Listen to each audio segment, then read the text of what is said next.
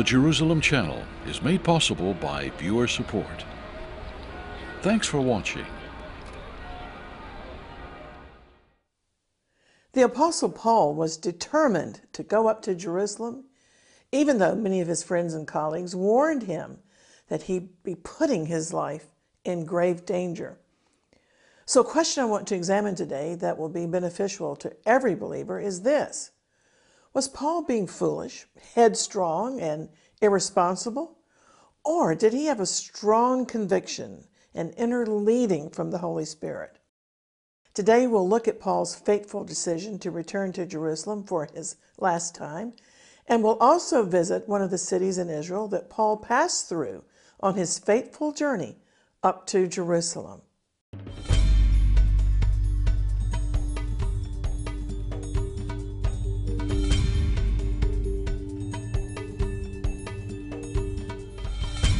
Today we're leaving behind us the old city of Jerusalem and we're headed up to the Israeli northern town, beautiful city of Akko. And we're going to be talking about how when the Apostle Paul came here to Jerusalem on his last trip, it was the beginning of the end for him. As he passed through Akko, he went on to Caesarea and there he was given a prophetic word. Welcome to the city of Akko. It was only about two and a half hour train journey from Jerusalem, and now we're going to explore the beautiful old city of Akko. The port city of Akko on Israel's Mediterranean coast is memorable for its antiquity and biblical connections. Akko first appears in chapter 1 of the book of Judges as one of the Canaanite cities. These days, thousands of tourists enjoy exploring the ancient stone passageways and bazaars of the old city. The church here was perhaps founded by Philip the Evangelist, or perhaps the gospel was first preached to the Jewish colony here by disciples who were scattered after the persecution that arose in Acts chapter 11 over Stephen. When St. Paul landed here, it was a commercial city an easy day's sailing from Tyre, about 30 miles to the north in what's now Lebanon. Well, from walking in the footsteps of Paul and Akko, now let's explore the emotional and spiritual challenges he would have felt on his fateful journey toward Jerusalem. Let's talk about divine guidance and doing the right thing. We all have made many decisions on a daily basis. And God does provide us with His Word for principles and guidance. I do believe as well in the providence and sovereignty of God in believers' individual lives. But Bible scholars are sometimes divided on whether or not the Apostle Paul made a mistake in going up to Jerusalem for the last time, where he fell into trouble and imprisonment. After all, Paul had been repeatedly warned I once knew a Pentecostal couple who disagreed over Paul's decision to go up to Jerusalem. The husband said Paul was in the will of God, but the wife said he wasn't, or vice versa. I can't remember which, but the point is they were both spirit filled believers, and yet they couldn't see eye to eye on Paul's decision. Today, I want to look at this dilemma and see how it affects us. And it also sheds light on the Hebrew roots movement in the churches. St. Luke, the author of the book of Acts, traced Paul's missionary journeys. In Acts 20, verse 22, towards the end of his journeys as a free man, Paul told the Ephesian elders, And now behold, I'm going to Jerusalem, bound in the Spirit, not knowing what shall befall me there Except, he said, that the Holy Spirit testifies to me in every city that imprisonment and afflictions await me. Now, please note carefully that Paul said he was bound in the Spirit to go to Jerusalem, despite warnings from believers. And so, this phrase alone, bound in the Spirit, indicates that Paul had definite marching orders from the Lord. His ship landed at Tyre on the Mediterranean coast, where they stayed with disciples for seven days. And while in Tyre, Acts 21 4 records that through the Holy Spirit, the believers kept warning Paul not to go up to Jerusalem. So, on the one hand, Paul was being spirit led to go, but on the other hand, spirit filled believers were constantly warning him not to go. So, what's going on here? Is God double minded? Well, of course not. Was Paul being tested by God to see whom he would obey? Or was Paul being continually prepared by the Holy Spirit to know that Jerusalem wasn't going to be an easy ride? It would be perilous. Well, Paul soldiered on and came to the town known in Judges 131 as Akko. And they lodged overnight, no doubt fellowshipping and conferring about spiritual matters with local believers.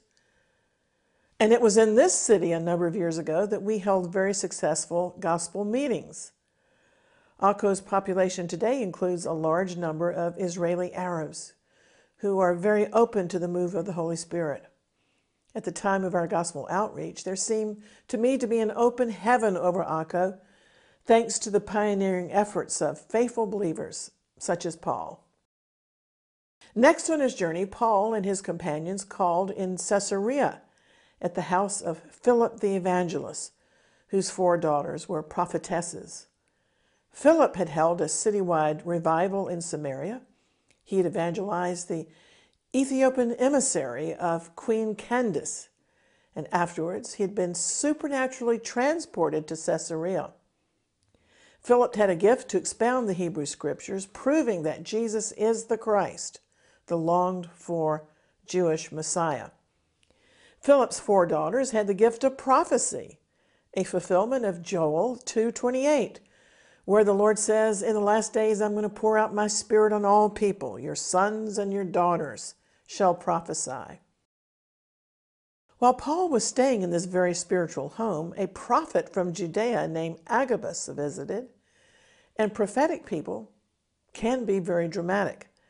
Agabus acted out a prophecy in front of everybody.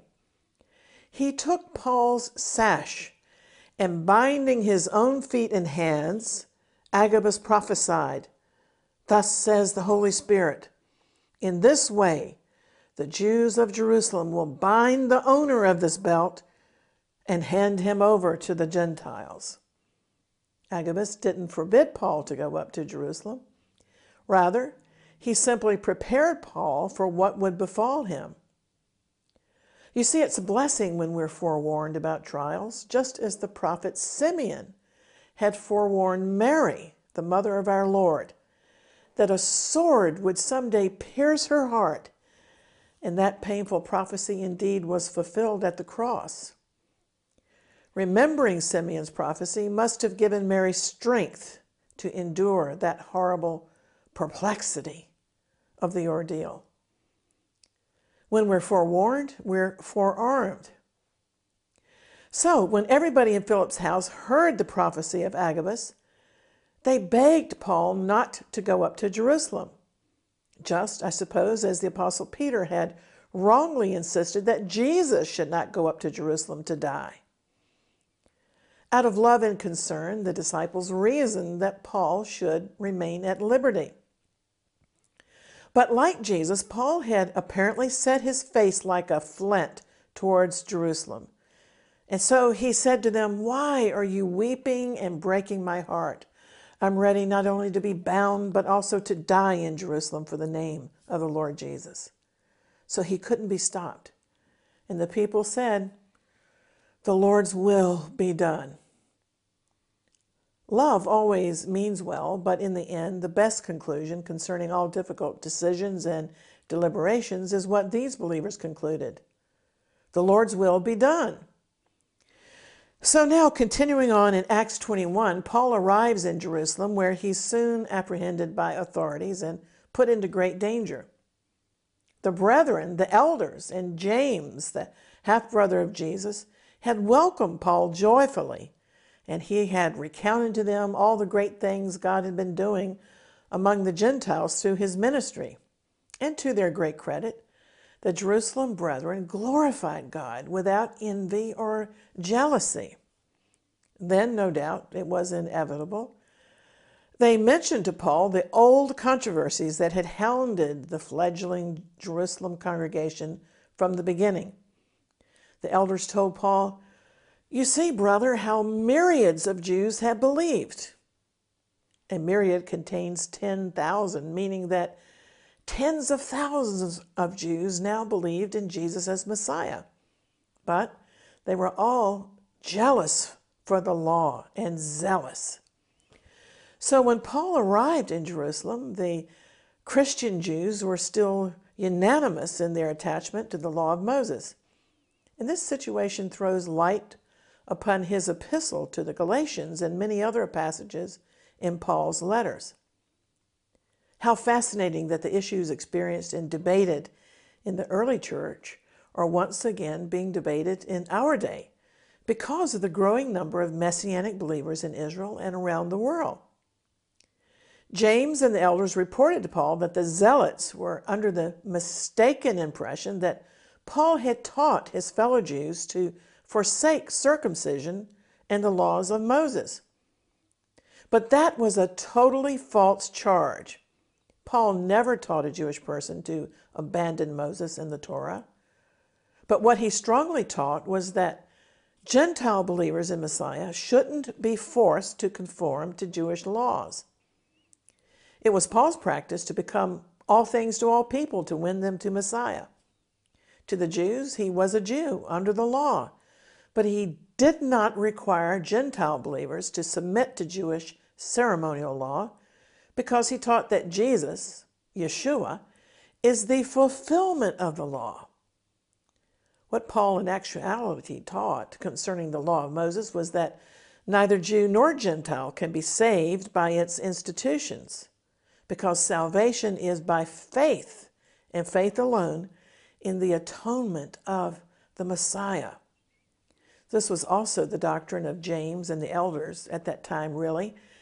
And how do we know this? Because in Acts 21, where we are at the moment, James reiterated the earlier ruling of the Jerusalem Council that had been decided back in Acts chapter 15 the council had ruled that the Gentiles did not have to become Jews, but they were required to abstain only from four things from food sacrificed to idols, from blood, from the meat of strangled animals, and they were told to abstain from sexual immorality.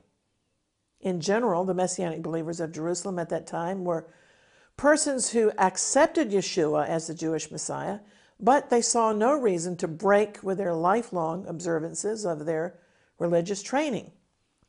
Although they believed in Jesus of Nazareth as the true Messiah in fulfillment of Judaism, nevertheless, they didn't possess the level of revelation that Paul had.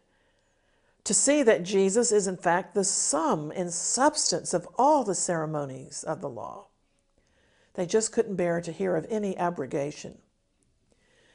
So the extreme party of the Pharisees prided themselves on the title zealots of the law. And that, by the way, was a description that Paul himself had once claimed in Galatians 1:14. So now, in an attempt at unity or reconciliation, James and the elders of the Jerusalem church asked Paul to gratify the Messianic Jews with a public compliance with a point of ceremonial law. But the whole well intentioned plan backfired.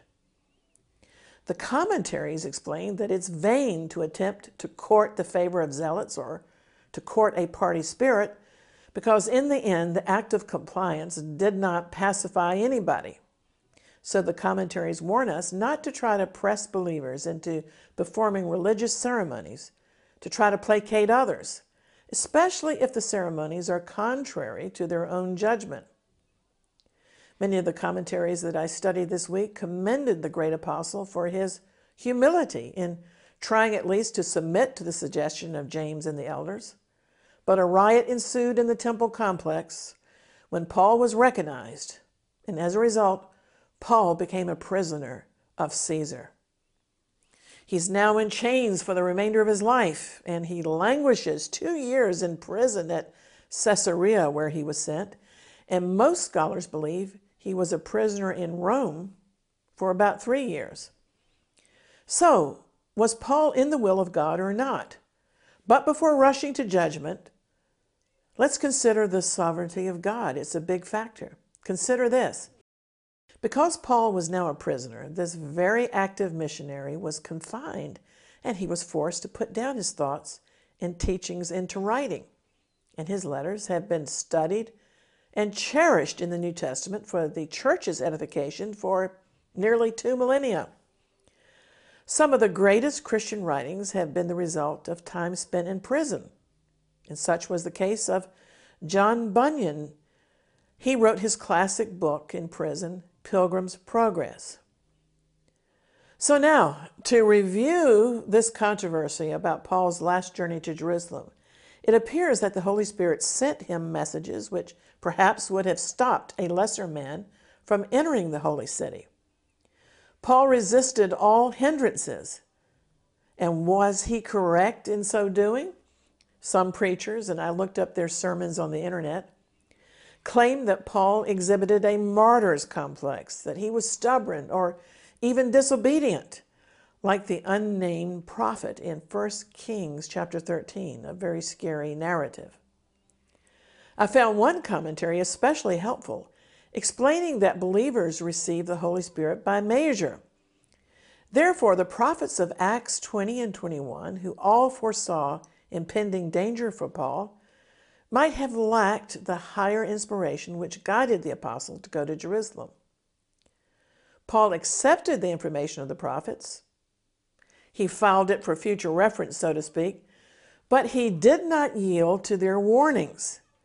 The situation in Jerusalem grew so violent that a commander in the Roman army who was in charge was afraid that Paul would be torn to pieces when a dispute broke out in the Sanhedrin court concerning Paul's testimony.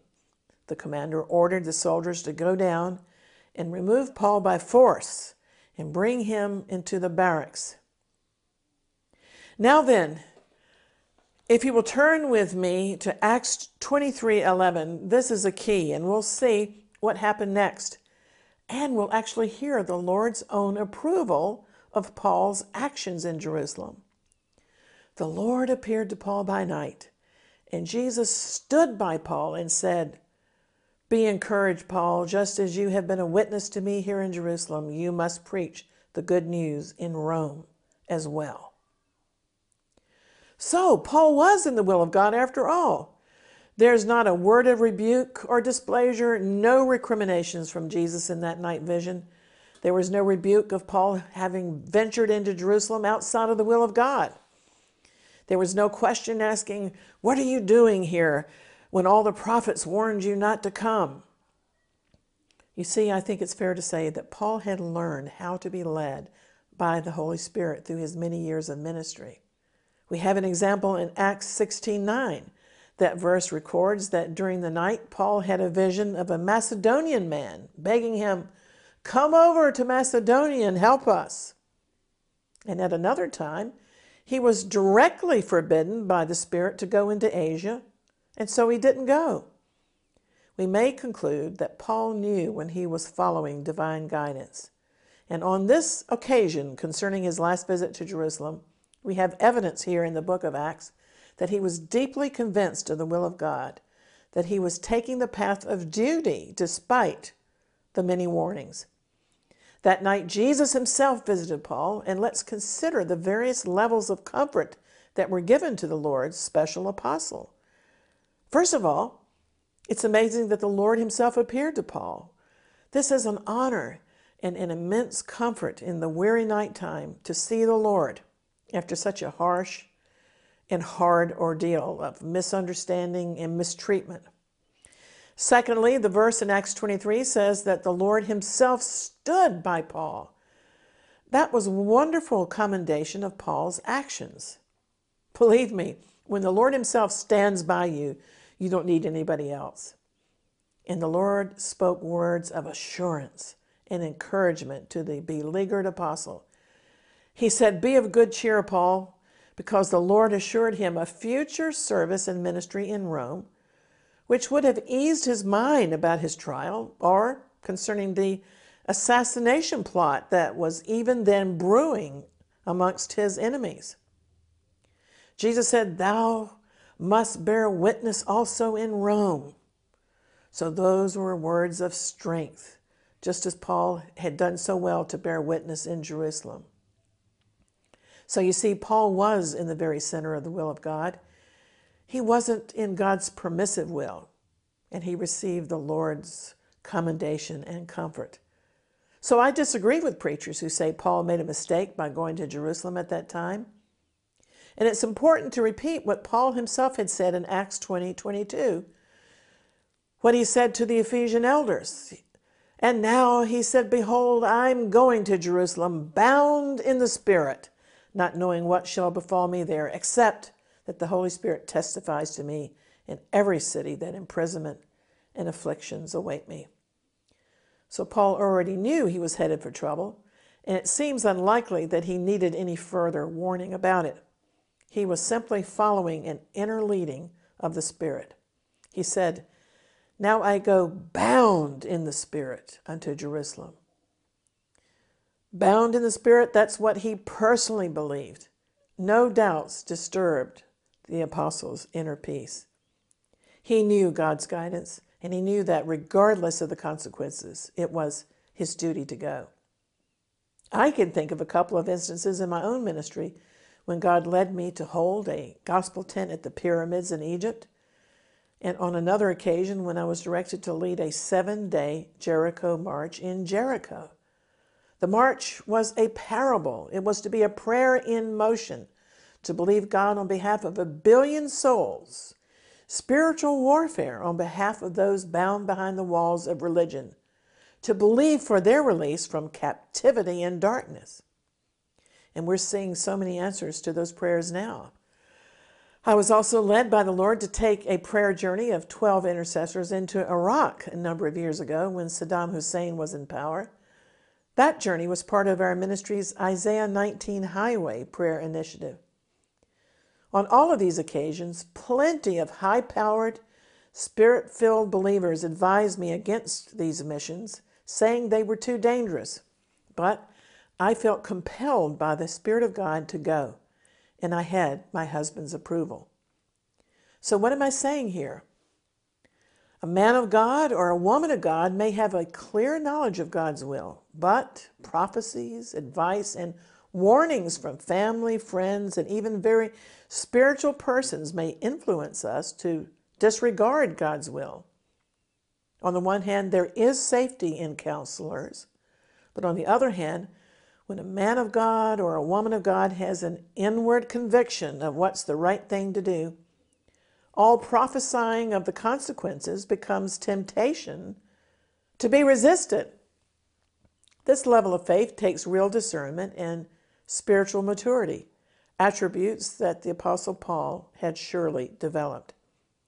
I hope you understand that this level of guidance doesn't apply to novices. While in their prophetic encounters with the Apostle Paul, certain persons, when exercising their prophetic gifts, foresaw the consequences of his going to Jerusalem, and they stated what they saw in the Spirit. But the apostles' leadings concern duty while the prophet's impressions concern the facts of the matter. So Paul had to decide whether he would go to Jerusalem. And one commentary explains it like this God certainly put before Paul's mind the suggestion of prudence, that there would be special peril in this journey. God was telling him in no uncertain terms it will cost you imprisonment and imminent risk of death. Counsels of prudence are from the Lord, in words of loving friends, bidding you spare yourself from overworking or from danger, may be from the Lord. And like the warnings of these disciples, it's necessary to ponder and to pray over such warnings. But I like the way one commentary put it. God, in effect, was saying to Paul, This journey, though it will be full of peril, will result in the fulfillment of your desire to preach about the Messiah in Rome. God was saying this journey, though it cuts you off from other evangelistic pursuits, will result in epistles that will make you the theologian of generations to come. So now, God was saying, Judge if you possess the courage, and if you know that I'll be faithful to you, then go. Well, this whole episode in Paul's spiritual life takes a lot of maturity to grasp. The best commentaries I studied concluded that the apostle would have been altogether wrong if he had yielded to the suggestions of his friends and if he had resisted the inward leading of God's Spirit to go to Jerusalem. Oftentimes in our walk with the Lord, we'll find that our most heartbreaking duty is to resist the sound reasonings and pleadings of our loved ones. They often have well meaning reasons to delay us or to hold us back from the very exploits that God is plainly calling us to do. The commentaries teach that the prophets' persuasions tested Paul's loyalty to the Spirit's inward leadings. So, in the end, I want to thank God that Paul did not yield. I'm glad he was God's man. This example of the great apostle teaches mature believers loyalty to the inward witness of the Spirit of God. After all, Romans 8:14 is very clear on this. It says, For all who are led by the Spirit of God are children of God. Well, I hope this program has been helpful, and if you'd like to ask any questions or seek further clarification on anything I've said, do feel free to contact me on the social media or at our website at exploits.tv, where you can sign up for our free newsletter Exploits. And in the meantime, I very solemnly want to urge you never to rest until you found rest and security in Jesus, the Messiah. Perhaps you're already assured of your salvation and eternal destiny in Jesus. But if you are a person who doesn't have assurance of your salvation, and if that's the case, you may be wondering, what do I have to do to be saved from my sins? Well, the Bible says that all who call upon the name of the Lord Jesus shall be saved. And if you're willing to repent and to turn from sin, the risen Lord Jesus will receive you and cleanse you from all unrighteousness by the power of his atoning blood. Amen. It's my prayer that you'll always be led by the Spirit of God and that you will follow him completely. And don't forget, our Jerusalem Channel app is available free to download from your App Store. And so until the next time we're together, earnestly contending for the faith and praying always for the peace of Jerusalem, I'm Christine Darg. Shalom and Maranatha.